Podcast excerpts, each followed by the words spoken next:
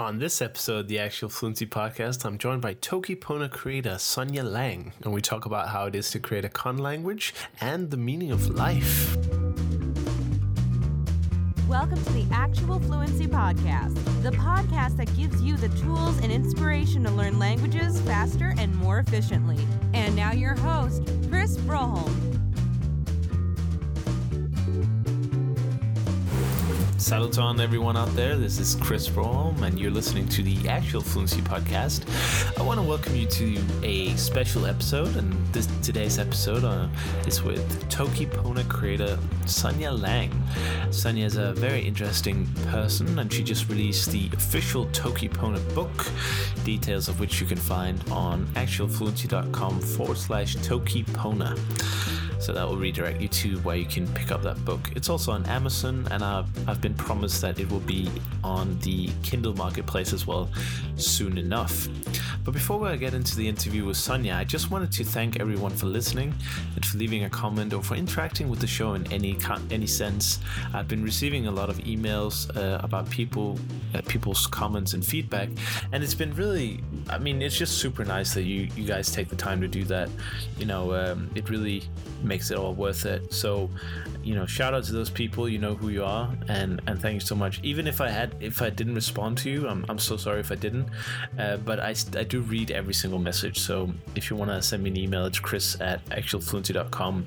and put whatever you want in there. You know, uh, I I love getting emails. Today is episode 20, and you might have thought that well that's cause for celebration, isn't it? And you're right. You know, 20 episodes of, of a podcast is a big cause of celebration. There is a little but, and it might be a big but actually. The problem is that I skipped episode 13, not because I'm particularly uh, superstitious, but, but because I know that the number has certain negative ramifications in other cultures. So, out of respect for, for them and, you know, sort of just to I, guess why why do it anyway? You know, why take the risk? You know, there are people who are who don't like that number. I, I didn't want the great content of that episode to be missed, so that became episode fourteen. So technically, this is only episode nineteen, but. Um, for the next episode, episode 21, I do have a special surprise planned, and it's going to be a very exciting episode. It's going to be an interview with kind of the guy who started the whole thing for me, and we're gonna get a chance to kind of pick his brain and, and see what's going on right now. Uh, I won't reveal the name now, but you might guess it from you know context or maybe if you read my berlin trip report. But either way i'm looking forward to next episode. It's episode 20 and you know i just want to thank you guys for for supporting uh, the site and i also want to just take a moment to give a shout out to one of the partners of the website. It's been very helpful uh, italki. Uh, i'm an active italki tutor. I teach uh, danish. Have had a, a, quite a few students now and it's been very fun.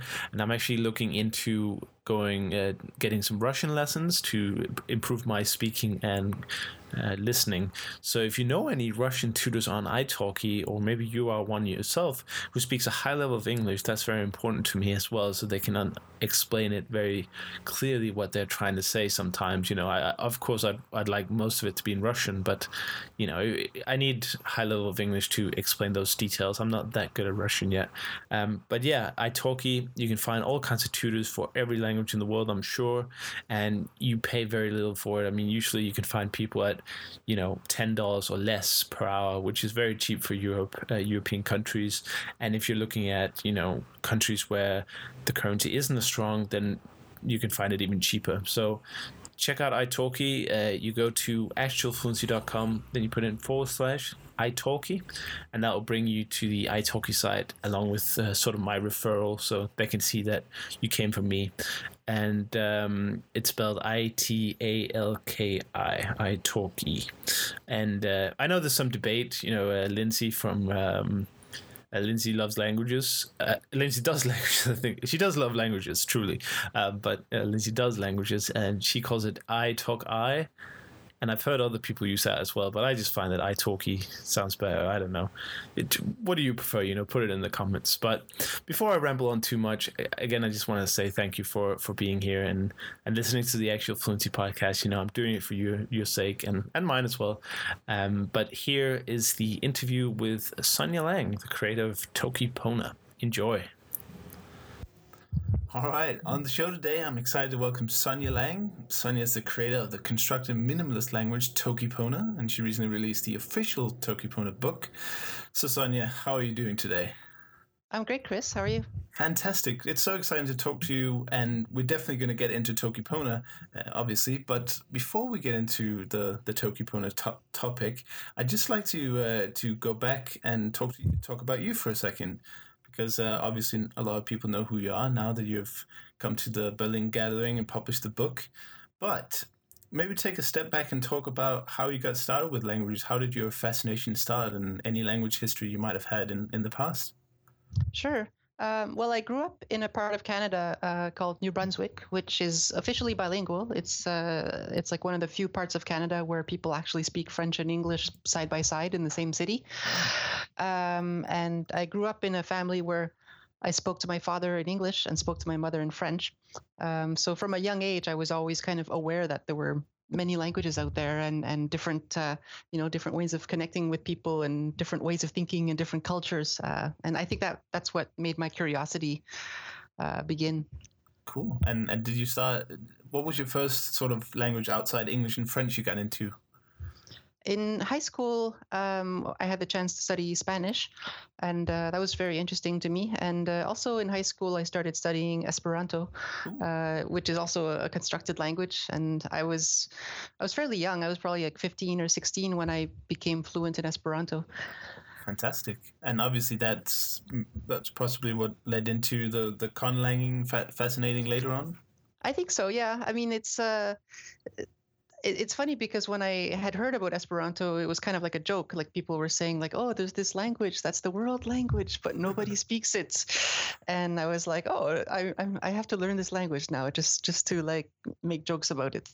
But but, but then I realized, oh, actually, people people actually speak Esperanto. Like people actually go and travel and like there's a connection there's a community of people who travel with it and uh, like uh, it's strange like when you explore these different these different worlds, these different communities, like uh, they're it's alive. Like there's people who do this thing, you know. Yeah, it's like a subculture. I feel almost uh, Esperanto. It's true. Yeah. You see that at the uh, like at the Polyglot Berlin gathering we were both at. There were so many Esperanto speakers there, and uh, obviously the event itself was based on a lot of Esperanto concepts. So I, I guess that was a place where you could maybe practice the old Esperanto a bit. Exactly. Yeah. Ah, great. So you moved on from Esperanto in, in high school. And uh, in uh, in university, I got interested in sort of classics. Like I, I originally wanted to study like ancient Egyptian hieroglyphs in, in university. Oh yeah. Um, but then I, I found a place that had Latin, and I was like, okay, that's good. You know, good classics, the foundation. You know. Uh, so I did Latin for a year and German, and uh, there's kind of a point when I realized that the German was more useful than the Latin because it's like there's actually a country where people speak German today, you know, and it's yeah. so. Uh, so I did. Um, I did like an exchange program with my university and uh, lived in Germany for a year and had the opportunity to travel a bit. And uh, I think that's like probably the year that started uh, a lot of my sort of language. It, it made my language dreams sort of come true because I had the chance to to like meet people from lots of different places and and practice these languages. And uh, in my spare time as well i was um, i found that like you know learning spanish and german and these languages they're very similar to english and french. So i was looking for a challenge. Mm. and that's when i started like going like into more exotic languages and exploring like finnish and chinese and sign languages and things like that incredible. So you just you were just kind of going into it for the uh, kind of the exoticness of the, the, languages. Exactly. Yeah, and and as a kind of a challenge, you know, because it's uh, uh, when you learn a language that's related to your own language, you know, uh, like in your case, Danish and, you know, maybe German or Danish and Norwegian, like, you know, there's so many words that are similar. The structure is similar. Like it's, uh, I, I wanted to really kind of like uh, challenge myself and almost like an uh, anthropological adventure you know go into yeah, like yeah, a different you know like a different time zone in a different country a different world you know? Yeah so what what what kind of realizations or maybe surprises did you did you come to when you were exploring finnish and, and chinese these very different languages from your own? Um it's hard to answer. I mean i i i think it, for me it was just like the the, the it was kind of like an intellectual curiosity. Like I just wanted to see how language had had had grown and how i mean it's difficult it's difficult to separate language from culture from civilization from you know from beliefs and religions and history and uh, you know identity. Like uh, all these things are like very closely interconnected. So it's um it's i don't know it's it's the key to the humanities in my opinion. Yeah to understand uh, a human soul is through the language isn't it? So yeah perfect. And uh, and so you, you you got a degree in german and what was the other one? Um, yeah, my my degree was in German and French, so kind of like Oh, okay. like the literature, linguistics, uh, um, that kind of thing. Um, and uh, I mean, that was like what I was doing by day, and then by night I was kind of just studying other languages and experimenting and poking at things and taking things apart and trying to invent new languages and But I think a lot of people, um, I think a lot of people have have that same kind of way of life where they study something at university. It could be linguistics, and then they go home and they study, you know, ancient Greek or uh, some some other obscure language. So uh, it, it, it's funny to talk to, to these people. I, I met a lot of them in Berlin as well. I mean, I, I find it really fascinating that again the subculture of wanting to know more than what is readily available. Um, but that's when you started experimenting with creating your own. Does, is that when it started already? I think so. Yeah. I mean, when I was, um, I don't remember what age. Maybe I was like maybe uh, in my older teenage years. I, I had invented a language called uh, which was kind of just like I think it was influence from uh, Dadaism. Uh, there was um, I I think he was German, uh, Kurt Schwitters, who like made all these weird sound poems uh, with like bizarre sounds that you know just throwing strange sounds together because uh, when you think about it you know like the languages we speak they use like certain parts of the tongue and certain parts of the you know our anatomy in, in certain ways but yeah. like you know you can explore and you can find like new sounds and new new uh, new combinations and patterns and uh, so I, I think uh, yeah I was kind of inspired by like a lot of this kind of uh, uh, Dada sound poetry stuff and uh, I was just putting together sounds for fun um, and you know like uh, language is a combination of sounds but also like ways of structuring your thoughts so it was sort of like a self-exploration type thing as well All right. So you used it as a, a kind of a way of exploring but your own kind of being. exactly yeah That that's pretty deep.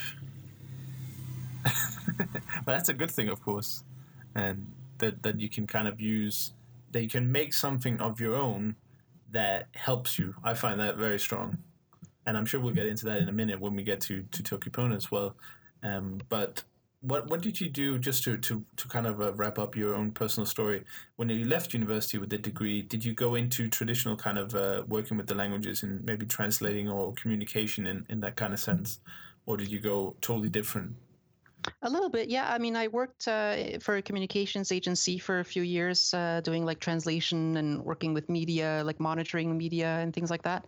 Um, and uh, eventually, I went and worked for government, uh, where various levels of government in Canada and uh, just like in Europe, like there's official languages, and sometimes documents need to be available in in many languages. So that's you know th- that requires translators, but not only translators. It requires people to kind of coordinate, you know, the tr- the projects and and you know like sort of uh, project manager type people and coordinators and uh, you know this kind of stuff. Sure. Um, and um, I did some teaching for a while, like teaching French um, at an adult education center, like a community college. Mhm. Um, I worked in IT for a few years, like with uh, email servers, kind of like doing the whole cybersecurity thing, like protecting your email server from hackers and, and, and this kind of stuff. Uh, Cool. I, I guess I just follow my, uh, I follow inspiration and opportunity, and uh, you know, it's Great. And and you you, you said um, we talked briefly uh, before the interview, and you said that your language learning was on a bit of a what would you call it a hiatus maybe? And it was a bit of a, a low priority for you right now. Is that something you're bringing back soon, or do you feel? I think so. Yeah, I- think so. I think there's a period like I'm I'm 35 right now, and like there's a period like when you're a student, you have sort of like the opportunity to be more creative and wild and and ex- and try things, you know. And Mhm. I think when you reach like I don't know, there's like a stage in adulthood where your like priority becomes like, oh, I need to have a good job and I need to have money and you know all that kind of dream stuff, kind Grown-up of stuff. uh, yeah grown up stuff you know you gotta you gotta you gotta be responsible so like that you know put like I mean, some of my hobbies, I guess I had to put on, you know, as a, on a lower priority, right? So So you, but but you Um, want to maybe come back to that after you've been, after you've you've established your life. You want to come back and maybe revive some of that. It's true. Yeah. Um, I mean, uh, another opportunity I should mention that uh, I, I'm really grateful to, uh, grateful about is, um, I I guess it's connected to Esperanto as well. But um, there was, uh, there was like uh, some projects where um, the Council of Europe was holding seminars, and it was between two groups. It was like an Esperanto youth group and um, a youth group that was involved with, um, uh, like uh, alternative, like a basically alcohol-free lifestyle where people like choose not to drink and still have fun. Um, and because this these two groups had different working languages, like one group was Esperanto as their language and the other group was English, um, they required uh, conference interpreters. So I did a bit of work uh, for the Council of Europe as a as a conference conference interpreter as well, where you kind of like just hide in the kind of like the aquarium at the back, and you just have like speakers, and you just have to repeat what everyone is saying, you know, in in both both directions. So that was like fun that? too. Yeah, that's like really fun. it, it does sound exciting. I talked to uh, uh, a, guy called Robert who was also at the Berlin. He's a he's a f- kind of a full time in, in that field or used to be anyway. And and he also says it's it's a lot of fun and he would do it. You know, he speaks like ten languages or something and does interpreting in four. So. It, it- sounds exciting, definitely, to be. I guess you're in the action. It's happening now. You're not sitting with a piece of paper and little speech or something you can just kind of doze off at. But it's happening now. You have to respond again the um, I guess the stimulation, the intellectual challenge is is again Yeah. what's drawing you there, isn't it?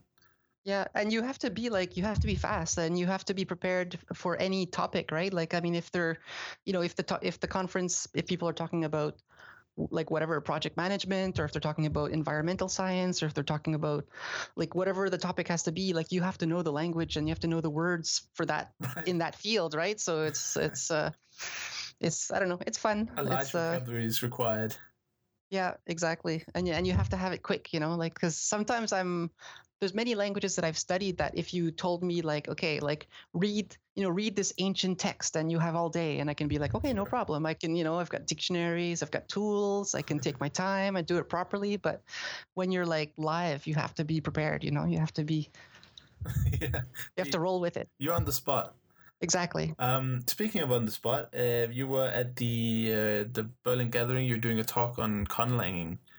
And- Yeah. And how did you find the the conference overall? Did you enjoy hanging out there and talking to people? Yeah, it was really great. Um, like I knew the organizers, uh, Judith and Chuck, Mhm. from sort of like the my Esperanto years back in the day when I was living in Europe, and uh, they're still active. And I mean, I have a lot of respect for people who, you know, who organize conferences because it's easy to just show up as a as a participant, and you know, but the, the people do the hard work to you know organize and make you know make sure that the the, the money adds up and the you know people are registered and all that stuff. So.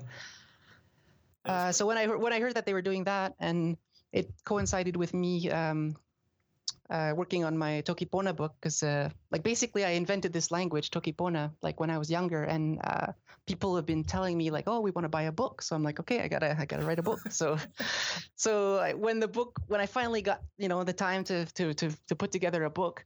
I was like, okay, I have to, you know, I have to go out there and, and sort of tell the world that the book is out now. right. Uh, so I chose that event um, to have basically like the book launch, like where the first first copies of the book were available, and people could you know start a buzz, and people can start talking about it. Excellent, and uh, obviously there were uh, there was a Tokipona talk at the conference as well, so the buzz was definitely in the room. I could I could tell. It's probably the busiest uh, talk in that room, with the TV crew there as well. The the film students were in there as well, and and poor Chris. Uh, uh, he's, he's my good friend.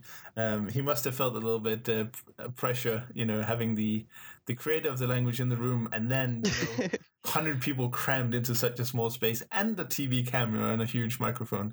But um, but uh, rumor has it he did very well. So hopefully yeah, he did. happy. He did perfect. I mean, he, he did much better than I could ever do. I mean, it's uh, it's it's strange. Like I was like, because people they initially approached me and they said, why don't you like Sonja give a talk about Tokipona, your language that you made? And I was like, no, no, I don't want to because it's strange. But it's like for me, I never made Tokipona with the intention of like it being out there like for the world. It was just like my own private little thing that I did as part of my creative process. Um, you know, just like an artist might be just writing on paper for fun and and you know exploring themselves and sort of personal personal therapy or personal trying to understand the world. Uh, but uh, I guess you know the fact that it's the language is out there, people are using it, people are finding it interesting. Uh, it means that it has a, a, certain value. So I have to. I, I, guess I, have to accept that. I'm it's I'm yeah. still struggling with that. Well, that's that's great. I guess I guess um, I guess we can't really uh, postpone talking about it anymore. We're so close that we're almost uh, at the fence. But let's let's go back to to creating Tokipona. Like, sure. Um, you you already I already said it was a minimalist constructed language, and you already just gave a little introduction. But if you had sort of let's say thirty seconds in a in an elevator or lift, depending on what country you're in, um, to kind of give the advantages or kind of the like the um, the unique selling point of Tokipona, what what how would you use those thirty seconds? Um, it's basically a pidgin. I mean, like you know, when people from different cultures, different uh, you know civilizations uh, come together, uh, they have to communicate. Uh, you want to focus on the simple things that everyone has in common. So, uh, in the case of Tokipona, uh, one of my sort of goals was to make a language with 120 words. So very few words, and with with with those core words, you can express everything. Um, that was the challenge. How, how did you um, arrive at so 120?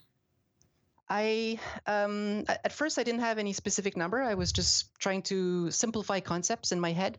Uh-huh. Uh, so, I mean, an example that I use is like in, there's no word for teaching, for example, but there's a word for knowledge and there's a word for giving. So, right. a teacher is a person who gives knowledge. Um, and so, this kind of simplification process where you take ideas and then you kind of break them down into the most simple meanings that are within them right. that's that, that was the process for me like that's i just continued doing that until i had something that worked well with itself and it was roughly roughly 120 words. So I was like, "That's it, you know, this is what I got to do." And uh, so I had to come up with the grammar and and sounds and other things too, right? Like it's not just words, right? But, uh, but so you, so what you're saying is you didn't you didn't start with one word and then two, then three, and so on. You actually started with let's say a full working English vocabulary, and then you just said, "Well, this is really not needed. This is redundant. This isn't really mm-hmm. needed," and then you had 120 left. Yeah. Right. Yeah, basically. Okay. Yeah. Because and I mean, it, I it's close the other way, uh, ridiculously enough. But I, I am not, you know, and it's lying, but. And, and for me, I mean, the, the language was kind of like a, a therapeutic kind of process. Like I was, um, like I think I was going through depression, and I was like trying to understand, like you know, what is life? What is you know, what are these deep things? Right. Like you know, why do we do this or what? Like, um, so, you know, in in this process, I was trying to let go of the extra things, you know, like what you were saying, what is redundant, right? And, right. um, you know, like uh, we, we, we were talking a bit uh, uh, in Berlin. There was um, uh, the author of another book who uh, who said that he he travels and he has like a certain limited number of kilograms that he just carries with him, right? right. And it's uh, sometimes you have to simplify your life, you know, and you have to purify and just let go of things that are not helping you and that you're just holding on to. Um, yeah I mean, I find this really uh, amazing. I, I, told you this as well, and th- but the only uh, the only uh, question I had with with that regard, and I, will repeat now, and I'll I invite you to repeat your answer as well because I really liked it. Yeah. Um, basically, my my question was that if you're trying to find the meaning of life, in which is the headline on your website or the official website, um, isn't it? Shouldn't it, the meaning of life be incredibly complex? As in, you know, why is the language yeah, yeah, yeah. to find the meaning of life very simple? That's a good question. I mean, and of course, you uh, the the reality is, is there's no one answer, right? I mean, if you ask like a you know, like a theoretical particle physicist, uh, physics expert, you know, what's the meaning of life, and he'll, you know, he'll have a whole bunch of formulas and and try to show you what's going on with with uh, particle physics and and you know cosmology and things like that. Sure. If you ask like a you know like a religious person, they'll be like God. There you go, one one word answer. Everything right. is God. God made it simple. Uh, you know, and and those are two, you know, extremes, right? But it's. Uh, uh, you know, and, and and different things define us, right? Like whether it's our relationship with people who are close to us, or whether it's you know like the the the work that we do, or or um, you know, are, are, are able to connect connect with Right. nature, are, are eating food, sleeping, like the activities that we do, like our habits. You know, what do you do in a typical day? And then if I took that typical day, like what what you do in one day, and repeat it like thousands of times, that's your life. You, that's what you do. f- Yeah. You know, and there's there's so many angles, right, to to look at this. So, Right. um, I mean, for for me, inventing Tokipona was my own angle, if you will. It was like my own personal uh, way of approaching the the problem. Right. Cutting away the unnecessary and looking at the core. Exactly. Yeah. Right, because if I had to create a con language, I would probably be like, well, my thoughts are so elaborate and crazy and complicated that I can't even explain them. So my language thus must be very complicated as well. Have you know 390 cases and 15 genders or whatever. Yeah, know- yeah, You know where I'm going with this. Yeah, yeah, it's tempting to do that too. Like it's part of the fun of like, uh, yeah, I mean, like the, there must be a word for every single thing, and right, of and I mean, there's, and I mean, if you talk to people of different languages, there's always these untranslatable words, right? Like where, uh, you know, like you were you were explaining how in Danish there's this word that means something like a type of comfort Right. and well-being that is just uniquely Danish, right? That's just uh, what is it? Uh, Uh, hygge. Hygge, yes, and Right. and I mean, if you if you talk to like a Brazilian, you know, they'll be like, oh, saudade, and I'm like, they everyone has these words that are very system you talked about as well. yeah, yeah. In Fin in Finnish, there's this concept of sis, uh, sisu, this kind of, I don't know, it's kind of like Courage. this this courage, this grit, this like you know, this type of ability to endure what life throws at you, and um, I, and I, I love I love you know learning about these things. Um, uh, but you know, underlying all this, there there's a, a common experience, right? Like we're all in on the same planet. Sure. We're all basically human beings. So like, why is it that we've come up with all these different maps of how to understand reality? Right. Um, you said that, that Tokipona is essentially a pidgin, and I, I from l- reading your book a little bit, I, I definitely definitely had the same feeling from my you know linguistics 101 that I did uh, one semester of. So I, I'm not an expert or anything, but isn't the idea of a pidgin that it's kind of a stage before it becomes a, a Creole and then sort of becomes a language? Do you feel like Tokipona is evolving into something else, or, or, or was it always designed in a way that it should be a fixed kind of entity? That's like a very good question, um, and um, it's it's actually a question I don't have the answer to. Because I mean, when I first sort of published Tokipona on the internet, like in I think it was 2001, uh, I didn't even realize that the language like sort of was becoming more popular. Like it was something that I sort of did for fun, and you know, like there was like a little chat room, and I was Right. talking to some people who, some people who you know sort of were the early adopters of the language, I guess, and. Um, but I mean, I'm I'm I'm a bit out of touch. Like I'm not really active in all the different Tokipona things that are going on out there, right? So it's Right. uh, uh, in my absence, the language, of course, like you say, like it, it it evolves. People use it in certain ways, and uh, like I don't have control over that, and I don't want control over that. Like it's just kind of its own. Okay. It's like music, right? Like I mean, a musician can make art, you know, and then it, it might become like you know popular, or people might sample it and reuse parts of it and make a new song, and it's that's uh, that's part of the beauty, I guess. Right. When when did you first kind of realize that okay, there's quite a few people doing this? Um, maybe like one or two years, I guess, after I, I first created it, I, I realized that like, yeah, this is sort of this is catching on, and I, I think part of its popularity is the simplicity, right? Like, I mean, people, I mean, a lot of people are like, hey, I, I want to learn another language, but you know, who has time, right? Like, I, I you know, like learning Arabic or Chinese, like that's going to take a, a few years, but Right. Tokipona, is like, oh, you know, I've got a weekend, I can just, you know, learn a new language over the weekend. Yeah. How many pages were, was the book? Was it about eighty or something?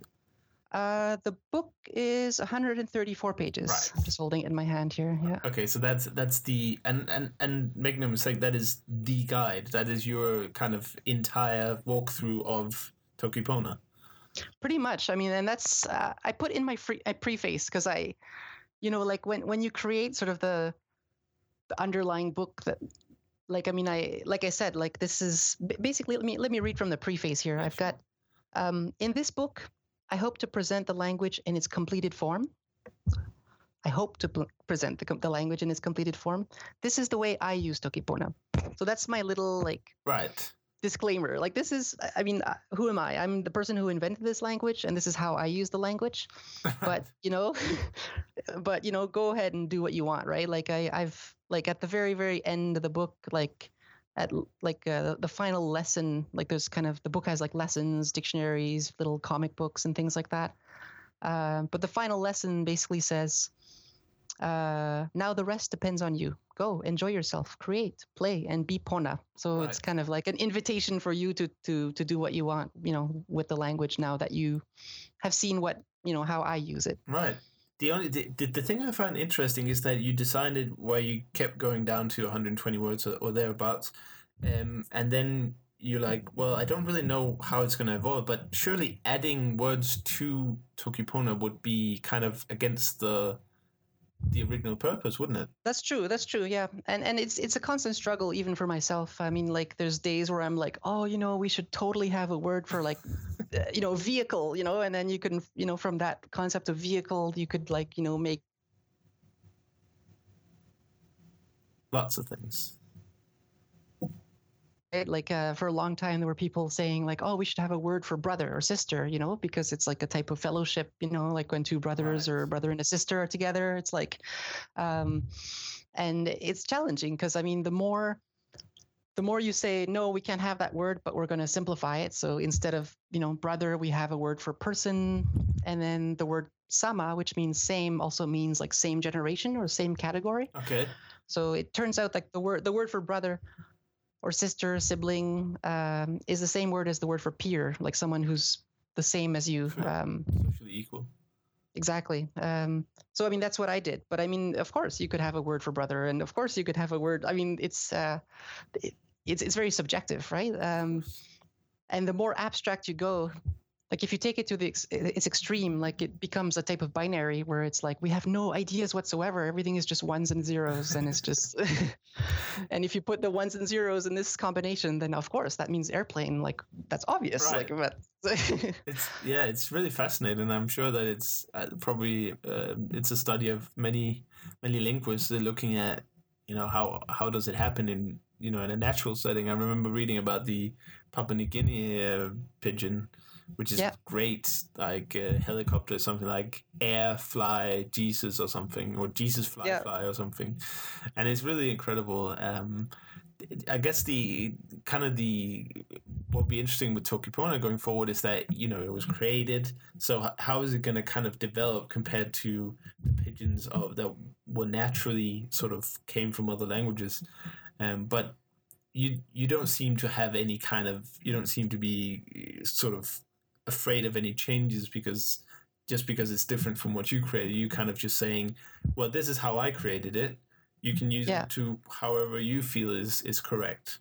That's yeah, that's my attitude basically, and uh, and I mean, in the end, I mean the the you know if people want to buy the book i mean you know people are going to make other things creatively with it but uh, at the end of the day i can say well i made it here's the official book and you know if you want to support me as an artist you can you can buy a copy of the book but if you want to go and use it for whatever you want like please like that's the whole point right like it's it's a language is not just something that's in a book it's something that's alive and that you can use and otherwise it, you know right uh, what was your experience uh, uh, speaking about alive what was your experience speaking it at berlin did you did you get a chance to speak to anyone yeah, yeah. Uh, many people approached me in Berlin speaking in Tokipona, and I replied in Tokipona, and it was kind of fun. Uh, and uh, there, I mean, there were people there who have been using Tokipona for like ten years, who who who who were there. Right. Um, it's strange. Like it's the language has it's been around for long enough that it has a bit of history. Like even the book, like uh, there's one of the early speakers of Tokipona, uh, Rick Miller, who's who's now who's now passed away. He's dead, and so like I dedicated the book to to his memory. Oh wow! Uh, but it's like our, our our community has like history. It's, yeah. it's, it's strange. Great, well, but um, you know, you you were talking about conlanging in general at the uh, yeah. at the Berlin gathering, and I was catching kind of the tail end of that. Um, this it was kind of a discussion, I guess. It was kind of like a collaboration. Uh, yeah, you were trying to make your own con language in that little room. Did you call it room three lang or something silly like that? Yeah, it was. Yeah, it was basically like for fun. We just to sort of show how the process works. Uh, you know, like, well, here's the sounds we have, here are the ideas, here are the grammatical options. Like, let's make a language, you know, in half an hour. Right. And uh, it looked like a lot of fun. Um, what, what would have, Excuse me. no problem. Um, when you compared creating Tokipona that long time ago and then kind of i mean it wasn't really that serious but if you had to create a new language now would it be vastly Mm. different from when you first created tokipona have you learned anything from from that experience or do you feel like you would probably approach it similarly Um, the approach might be similar. I mean, there's only, but uh, it, really depends on the situation. I mean, uh, like in in the case of Tokipona, it was kind of like trying to create a simple language using universal kind of archetypes and ideas and things that every language has in common, um, which which inspired me. Um, but I mean, if uh, an, another case where con- constructed languages are, are popular is with um, like things like science fiction and fantasy, where you have like a creator who, you know, is writing a novel or making a you know like a TV series or a, a movie, and they want you know their little aliens or whatever their Oh, right, people to have like you know to have like their own language like you know like klingon or avatar or dothraki or one of these kinds of Right, yeah. languages um so i mean i if i was designing a language for a tv show i mean of course that would be completely different and it would be you know understanding the the, the setting and understanding the um you know the way of thinking of of, of, of this culture and and the life kind of the, the language that's created is an authentic language that can be studied and is a real language, Right. but it puts to life their their sort of the you know the common identity of these people. right and then you wouldn't have to be constrained to let's say a minimalist approach then you could actually just say well it can be as redundant as i want if that's the kind of the cultural um Exactly. idea. Yeah. Excellent. Has there been any changes in in in the Tokipona since you uh, from the first version to well maybe not the first version but the first time you said okay it's pretty done now to up to until now. Yeah, I mean there have been. Um, there's um, I, in the beginning I was kind of like listening to everybody's feedback where people are saying, no, no, you should do this. No, no, you should totally do not do that. And like everyone was everyone has an opinion, right? Sure. Like where they want to participate in the process. And in the beginning I was kind of listening to everything. Um, and so, for example, some people said that like there's a word ala which means nothing, and then there's a word Ale which means everything. Uh, and some people were saying, "Oh, that's too similar," you know, like we should change it to Ali. And I was like, "Okay, that's fair," you know. So Ali is not a word, so I just decided that Ali would be a, like a synonym to Ale. You could use either one, and Uh-huh. it would mean the same thing. Like just how in English you can say either or either, it's the same word, you know.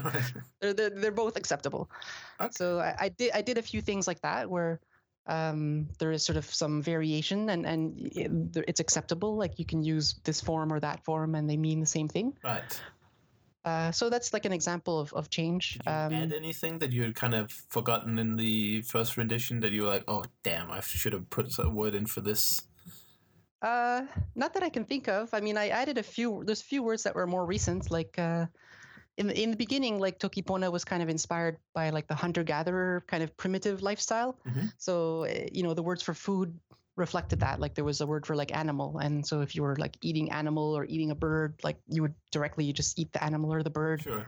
Um, and then I thought, okay, we need to add agriculture now. You know, like this is like civilization has moved beyond hunter gatherers. We need to like grow our own food. So, um, so I, I added a word uh, pan, which means like a, a cereal or a grain. So something like wheat or rice or or bread. Um, or macaroni or whatever, like anything that's in that kind of category. Pretty flexible uh, vocabulary.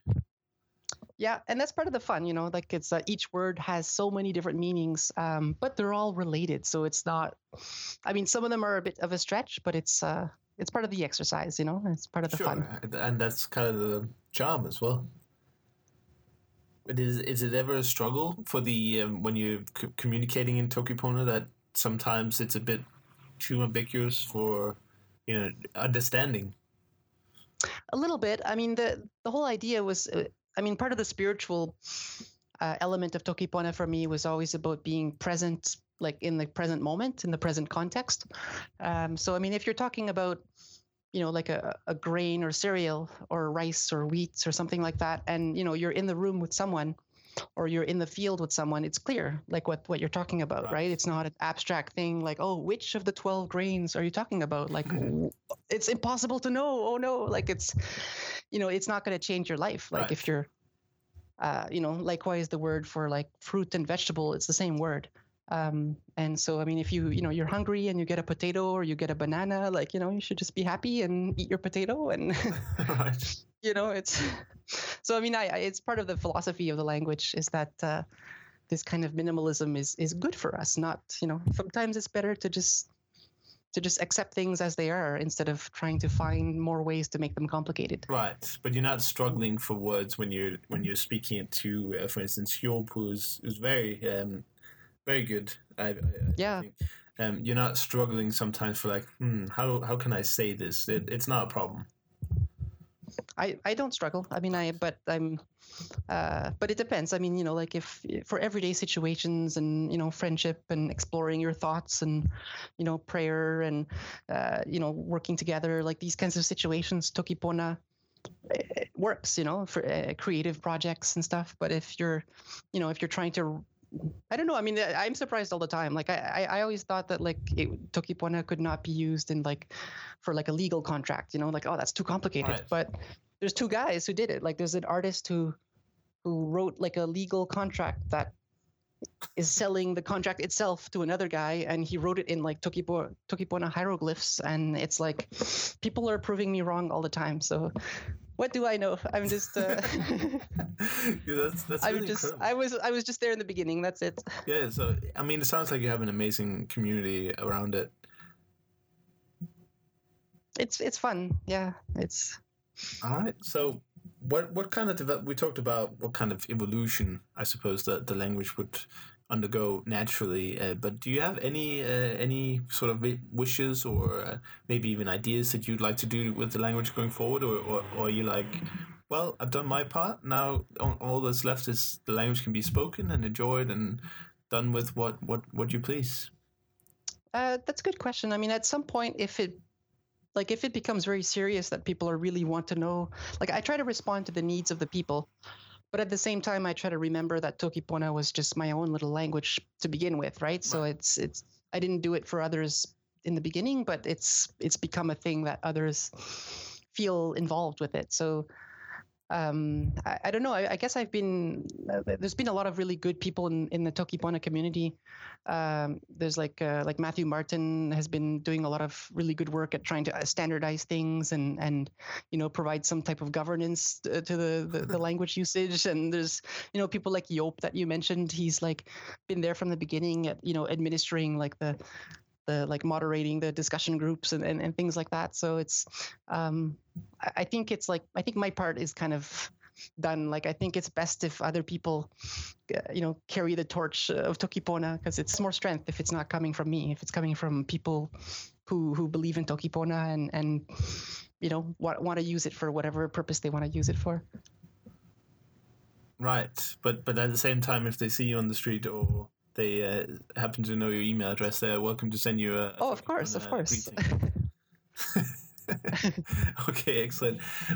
Well, I, I I'm almost done with uh, with with Okay. the questions I had, but uh, there was just one thing I, I, I was wondering because I'm I'm not Yeah. into conlang at all. I don't know anything about it. So maybe uh, if we don't, uh, we shouldn't probably get into too much detail. But if you had to give like one advice, your number one best tip for somebody who was maybe already uh, devising a con language of their own or maybe wanted to get into it what would be the be- the, the kind of the tip you know the, the the thing you wish you would have been told before you went into devising your con language Uh, that's a good question. Um, it's and it, it would depend on their situation. I guess I would ask them like what their motivations are. Like, is it are you do you want to create a language that has a community? Do you want to create a language for, you know, a specific fantasy sci-fi world? You want to create some like a philosophical type of language to kind of organize your thoughts and, uh, you know, the I guess I would start asking these kinds of questions like what's what are your goals? What are your motivations? And uh,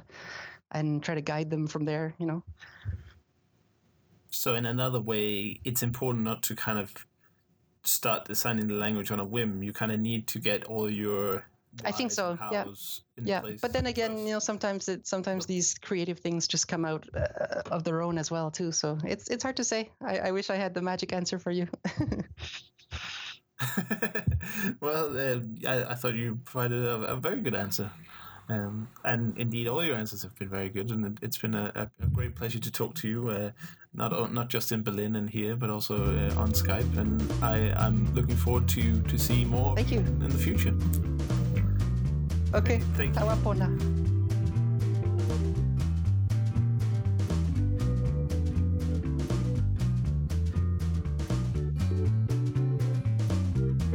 Thank you for listening to the Actual Fluency Podcast. For more information, be sure to check out actualfluency.com. Until next time, enjoy learning and have a great day.